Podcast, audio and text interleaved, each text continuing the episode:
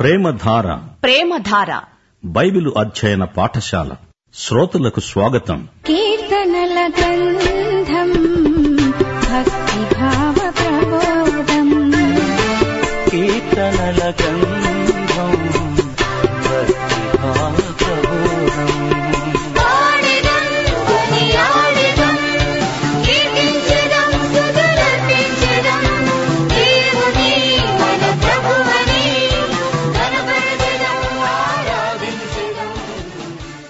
సోదరి సోదరులారా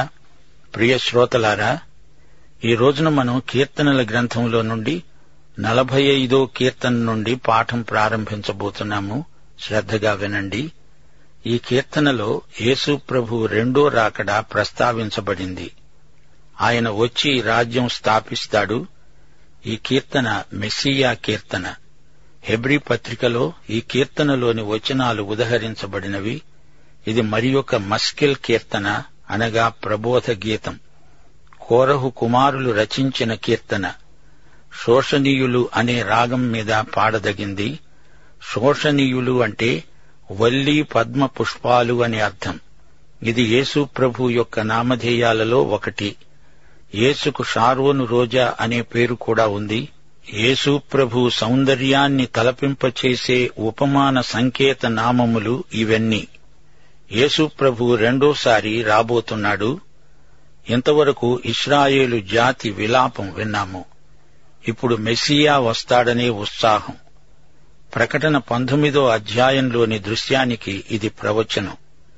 యేసు ప్రభు కూడా తన రెండో రాకడను గురించే ఎక్కువగా చెప్పాడు మత్తయి శుభవార్త ఇరవై నాలుగో అధ్యాయం ఇరవై తొమ్మిది ముప్పై వచనాలు ఆ దినముల శ్రమ ముగిసిన వెంటనే చీకటి సూర్యుణ్ణి కమ్ముతుంది చంద్రుడు కాంతినివ్వడు ఆకాశము నుండి నక్షత్రాలు రాలుతాయి ఆకాశమందలి శక్తులు కదిలించబడతాయి అప్పుడు మనుష్య కుమారుని సూచన ఆకాశమందు కనబడుతుంది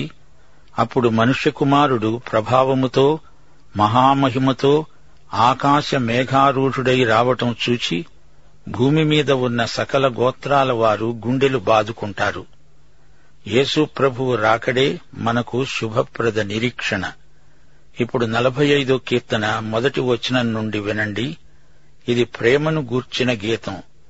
రాజుగారి వైవాహిక గీతం ఒక దివ్యమైన సంగతితో నా హృదయం బహుగా ఉప్పొంగుతున్నది నేను రాజును గూర్చి రచించిందే పలుకుతాను నా నాలుక త్వరగా రాసేవాని కలంలాగా ఉన్నది నా హృదయం ఉప్పొంగిపోతోంది ఏదో చెప్పాలని హృదయం ఉవ్విళ్ళూరుతోంది నా నాలుక కలం కంటే పదునైనది రాసినప్పుడు మన భావాలు పూర్తిగా వెల్లడి అయినట్లు అనిపించనప్పుడు మనం రాత అవతల పెట్టేసి మాట్లాడతాము మాటలో ఉద్రేకం పరవళ్లు తొక్కుతుంది అది రాతలో పూర్తిగా వ్యక్తం కాదు ఈ కీర్తనకారుడు మాట్లాడాడు అది రాయబడింది ఇంతకు ఈ కీర్తనలోని కథానాయకుడు ఎలాంటివాడు అతడు మెస్సియా అతిలోక సుందరుడు నరుల కంటే నీవు అతి సుందరుడవై ఉన్నావు నీ పెదవుల మీద దయారసము పోయబడి ఉన్నది కావున దేవుడు నిత్యము నిన్ను ఆశీర్వదిస్తాడు ఈ మధుర గీతం యేసు ప్రభు సౌందర్యాన్ని ఆకర్షణీయమైన వ్యక్తిత్వాన్ని వర్ణిస్తుంది రెండు కొరింతి మూడో అధ్యాయం పద్దెనిమిదో వచనంలో పౌలు ఏమన్నాడు మనమందరము ముసుకులేని ముఖాలతో ప్రభువు యొక్క మహిమను అద్దము వలె ప్రతిఫలింపచేస్తూ మహిమ నుండి అధిక మహిమను పొందుతూ ప్రభువైన ఆత్మ చేత ఆపోలికగానే మార్చబడుతున్నాము సోదరీ సోదరులారా ఆయన మహిమ సౌందర్యాన్ని తనివిదీర చూడండి శూరుడా నీ కత్తి మొలను కట్టుకో నీ తేజస్సును నీ ప్రభావమును ధరించుకో ఇప్పుడు యేసు ప్రభువు రక్షకుడుగా కాదు రాజుగా ప్రభావముతో వేంచేస్తున్నాడు మెస్సియా ఖడ్గము ధరించినవాడై శూరుని వలె విజయం చేస్తాడు మొదటిసారి ఆయన వచ్చినప్పుడు ఖడ్గముతో రాలేదు గెచ్చమనే తోటలో యేసు శిష్యుడైన పేతురు యేసును బంధించటానికి వచ్చిన సిపాయిల్లో ఒకని మీదికి కత్తి విసిరి అతని చెవి తెగనరికాడు మతయి శుభవార్త ఇరవై ఆరో అధ్యాయం యాభై రెండో వచనంలో ప్రభు అన్నాడు నీ కత్తి తిరిగి వరలో పెట్టు ఖడ్గము ధరించిన వాడు దానితోనే నాశనమవుతాడు ఈసారి ప్రభువు ఖడ్గము లేకుండా వస్తాడా అలా కాదు కీర్తన రెండో అధ్యాయం తొమ్మిదో వచనం ఏమంటోంది ఇనుపదండముతో నీవు వారిని నలగొడతావు కుండను పగలగొట్టినట్లు వారిని ముక్కలు చెక్కలుగా పగలగొడతావు రెండో కీర్తనలో యేసు ప్రభువు రెండో రాకడ ప్రవచింపబడింది ఇదే వచనం ప్రకటన గ్రంథంలో పదే పదే ఉదహరించబడింది ఆయన తిరిగి వచ్చినప్పుడు లోకమంతా ఆయనకు వ్యతిరేకంగా తిరుగుబాటు చేస్తుంది అప్పుడు అంత్యక్రీస్తుకు అధికారం చేతిలో ఉంటుంది అతడు దేవుని ప్రజలను హింసిస్తాడు ఇస్రాయేలు శేషిత ప్రజనేగాక యేసు ప్రభు యొక్క విశ్వాసులను కూడా పలు విధాల శ్రమలకు గురి చేస్తాడు ఆయన పెదవుల మీద దయారసం కృపారసం పోయబడి ఉంది అంతేకాదు ఆయన నోటి నుండి తీర్పు కూడా బయలువెడలుతుంది లోకమంతా దేవునికి ఆయన అభిషిక్తునికి తిరుగుబాటు చేస్తారు సత్యమును వినయముతో కూడిన నీతిని స్థాపించడానికి నీ ప్రభావమును ధరించుకొని వాహనమెక్కి బయలుదేరు నీ దక్షిణ హస్తము భీకరమైన వాటిని జరిగించడానికి నీకు నేర్పుతుంది భీకరమైనవి అంటే ప్రజలకు సంభ్రమాశ్చర్యాలు కలిగించే సంఘటనలు ఆయన అలాంటి కార్యాలు జరిగిస్తాడు సత్యము వినయము నీతి అనే ఈ మూడు ముఖ్య లక్షణాలు ఆయనకున్నాయి యేసు రాజ్యంలో ఈ మూడు ముఖ్యమైన సుగుణాలు ఈయన రాజులకు రాజు ప్రభువులకు ప్రభువు ఆయనే సత్యం ఆయనే నీతి వినయము సాత్వికము ఆయనలోనే నిండి ఉన్నాయి ఈ లోకం అసత్యంతో నిండిపోయింది అంతటా అసత్యమే పూర్తి నిజం ఎవరూ చెప్పరు అబద్ధం చెప్పడమే కాదు ప్రజలు అబద్ధాన్ని జీవిస్తున్నారు యేసు సత్యావతారం సత్యమును గురించే ఆయన చేసిన ప్రతి పని సాక్ష్యమిస్తుంది ఐదో వచనం నీ బాణములు వాడిగలవి ప్రజలు నీ చేత కూలుతారు నీ బాణాలు రాజు శత్రువుల గుండెలలో చొచ్చి దూసుకుపోతాయి ఈ విధంగా రారాజు రాబోతున్నాడు ఆరో వచనం దేవా నీ సింహాసనము నిరంతరము నిలుస్తుంది నీ రాజదండము న్యాయార్థమైన దండము మతై శుభవార్త ఇరవై ఐదో అధ్యాయం ముప్పై ఒకటో వచనం తన మహిమతో మనుష్య కుమారుడును ఆయనతో కూడా సమస్త దూతలును వచ్చేటప్పుడు ఆయన తన మహిమగల సింహాసనము మీద ఆసీనుడై ఉంటాడు అంతవరకు ఈ లోకంలో శాంతి ఉండదు సమాధానము ఉండదు ఆయన స్థాపించే రాజ్యం శాశ్వతమైనది నీవు నీతిని ప్రేమించి భక్తిహీనతను ద్వేషిస్తున్నావు కావున దేవుడు నీ దేవుడే చలికాండ్ర కంటే హెచ్చగునట్లుగా నిన్ను ఆనంద తైలముతో అభిషేకించి ఉన్నాడు ఆయన అభిషిక్తుడు మెస్సియా శ్రోతలు గమనించండి మెస్సియా అనేది హీబ్రూ మాట దానికి గ్రీకు పదం క్రీస్తు అనగా అభిషిక్తుడు క్రీస్తు అనేది పేరు కాదు అది అధికారపూర్వకమైన బిరుదు ఆయన అభిషిక్తుడు మొదటిసారి ఆయన ప్రవక్తగా వచ్చాడు ఆయనే దేవుని సందేశమై సందేశకుడుగా వచ్చాడు అది గత కాలంలో జరిగింది అయితే ఇప్పుడు ఆయన ప్రధాన యాజకుడై దేవుని కుడిపార్శ్వమందు నిలిచి ఉన్నాడు ఇప్పుడాయన అదే పరిచర్య చేస్తున్నాడు ఆయన రెండోసారి వచ్చేటప్పుడు ఆయన రాజు మెస్సియా అయితే ఇది జరగబోయే సంఘటన దేవుడు నిన్ను ఆనంద తైలముతో అభిషేకించి ఉన్నాడు యేసు మహానందమయుడు మహారాజు హెబ్రీ పత్రికలో ఈ రెండు వచనాలు ఉదహరించబడినవి హెబ్రీ పత్రిక మొదటి అధ్యాయం ఎనిమిది తొమ్మిది వచనాలు తన కుమారుని గూర్చి ఆయన అన్నాడు దేవా నీ సింహాసనము నిరంతరము నిలిచేది నీ రాజదండం న్యాయార్థమైనది నీవు నీతిని ప్రేమించావు దుర్నీతిని ద్వేషించావు అందుచేత దేవుడు నీ దేవుడు నీ తోడివారి కంటే నిన్ను హెచ్చించేటట్లుగా ఆనంద తైలముతో అభిషేకించాడు ఆయన దేవుడు అందరికంటే శ్రేష్ఠుడు ఈ కీర్తనలోని ఆకర్షణ కేంద్రం యేసు ప్రభువే మరెవరూ కాదు నీ వస్త్రములెల్లా గోపరసవాసనే అగరువాసనే లవంగి పట్టవాసనే దంతముతో కట్టిన నగరులలో తంతివాద్యములు నిన్ను సంతోషపెడుతున్నవి ఆయన రాబట్టి మన ఆనందము పరిపూర్ణమైంది తన ఎదుట ఉంచబడిన ఆనందము కోసమై ఆయన శిలువను భరించాడు ఆయన యూదా గోత్రికుడు యూదా అనగా స్థుతి అని అర్థం అయితే వారు అరణ్యయాత్రలో సణిగారు గొణిగారు శ్రోతలు వింటున్నారా విశ్వాసులు సణగకూడదు దేవుణ్ణి స్తుతించాలి ప్రభువు రాబోతున్నాడు ఆయనను కలుసుకునేందుకు మనం సిద్ధపడాలి గదా తొమ్మిదో వచనం నీ దయనొందిన స్త్రీలలో రాజుల కుమార్తెలున్నారు రాణి ఓఫీరు అపరంజితో అలంకరించుకొని నీ కుడిపార్శ్వమున నిలుచున్నది పాత నిబంధనలో సంఘం స్పష్టంగా పేర్కొనబడలేదు గాని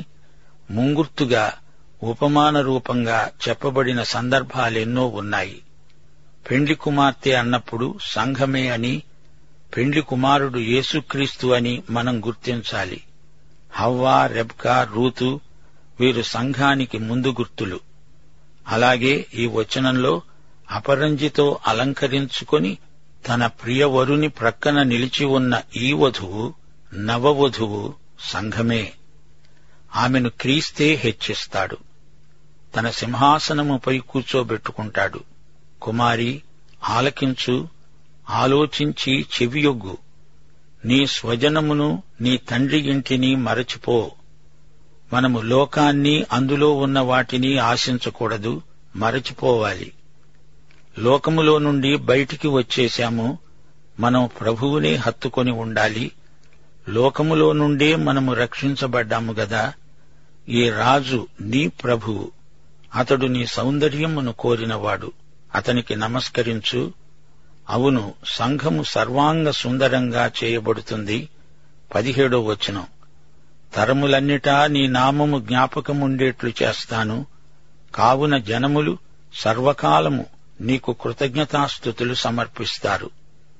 ఈ వచనం వెయ్యేండ్ల పరిపాలనను చూపుతోంది కొన్ని సంఘటనల తరువాత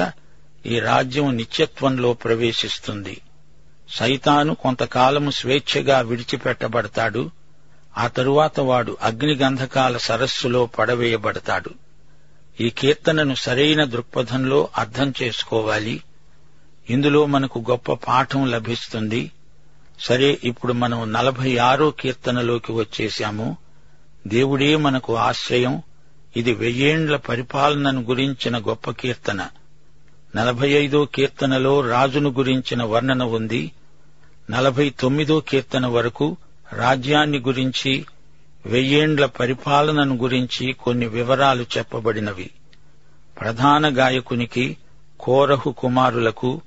అలామోతు అనే రాగం మీద పాడదగిన కీర్తన అలామోతు అంటే కన్యకల బృందం అని అర్థం యషయా గ్రంథం ఏడో అధ్యాయం పద్నాలుగో వచనంలో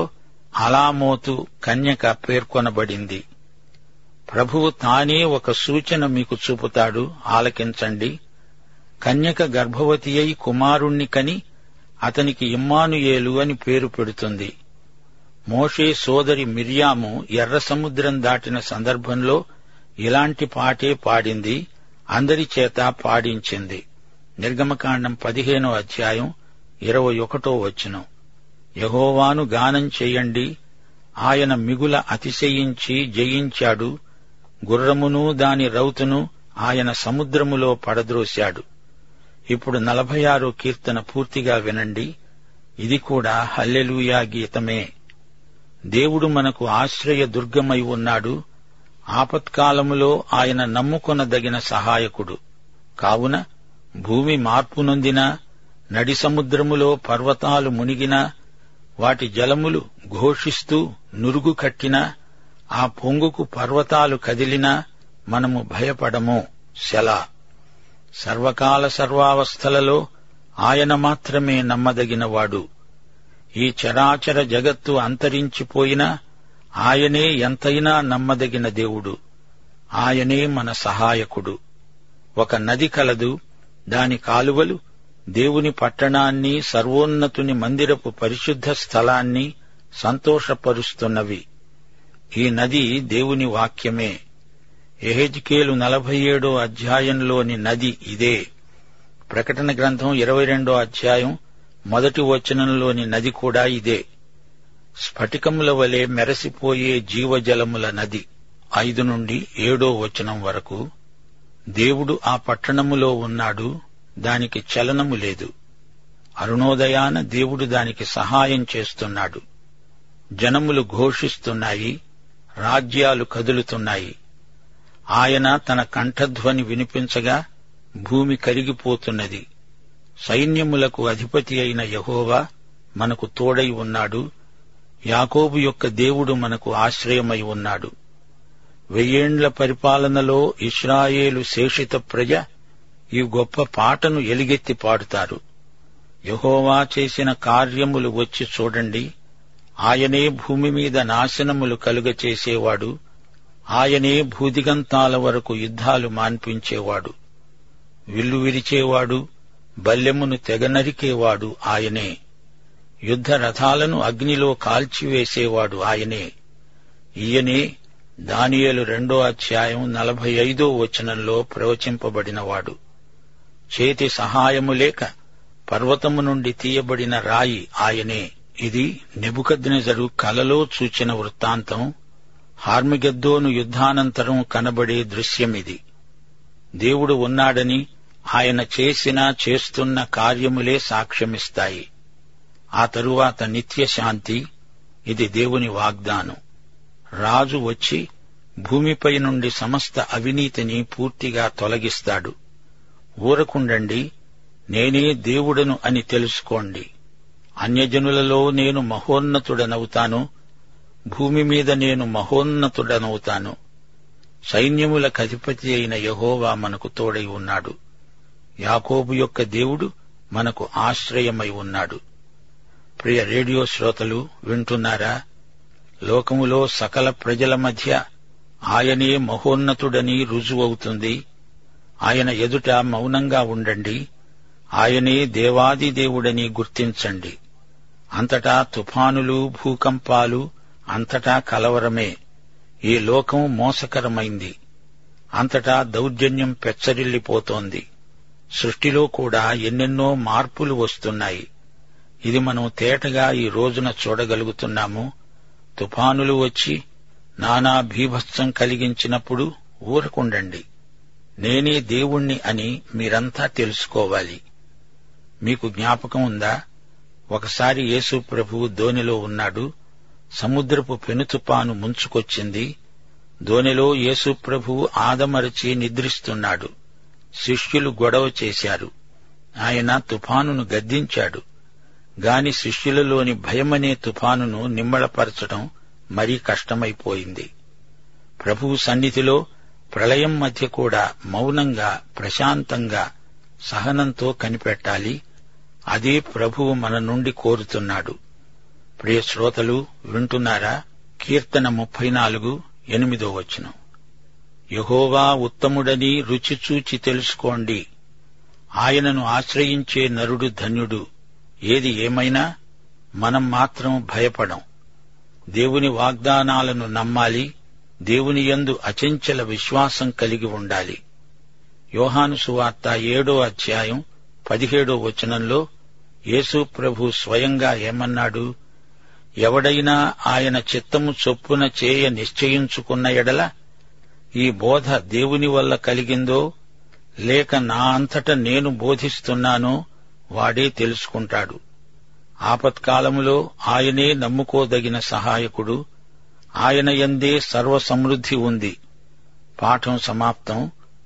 ప్రభు అయిన యేసుక్రీస్తు వారి సర్వకృప దేవుడైన యహోవా ప్రేమ పరిశుద్ధాత్మ నిత్య సహవాసము మనకందరికీ సదాకాలము తోడై ఉండునుగాక ఆమెన్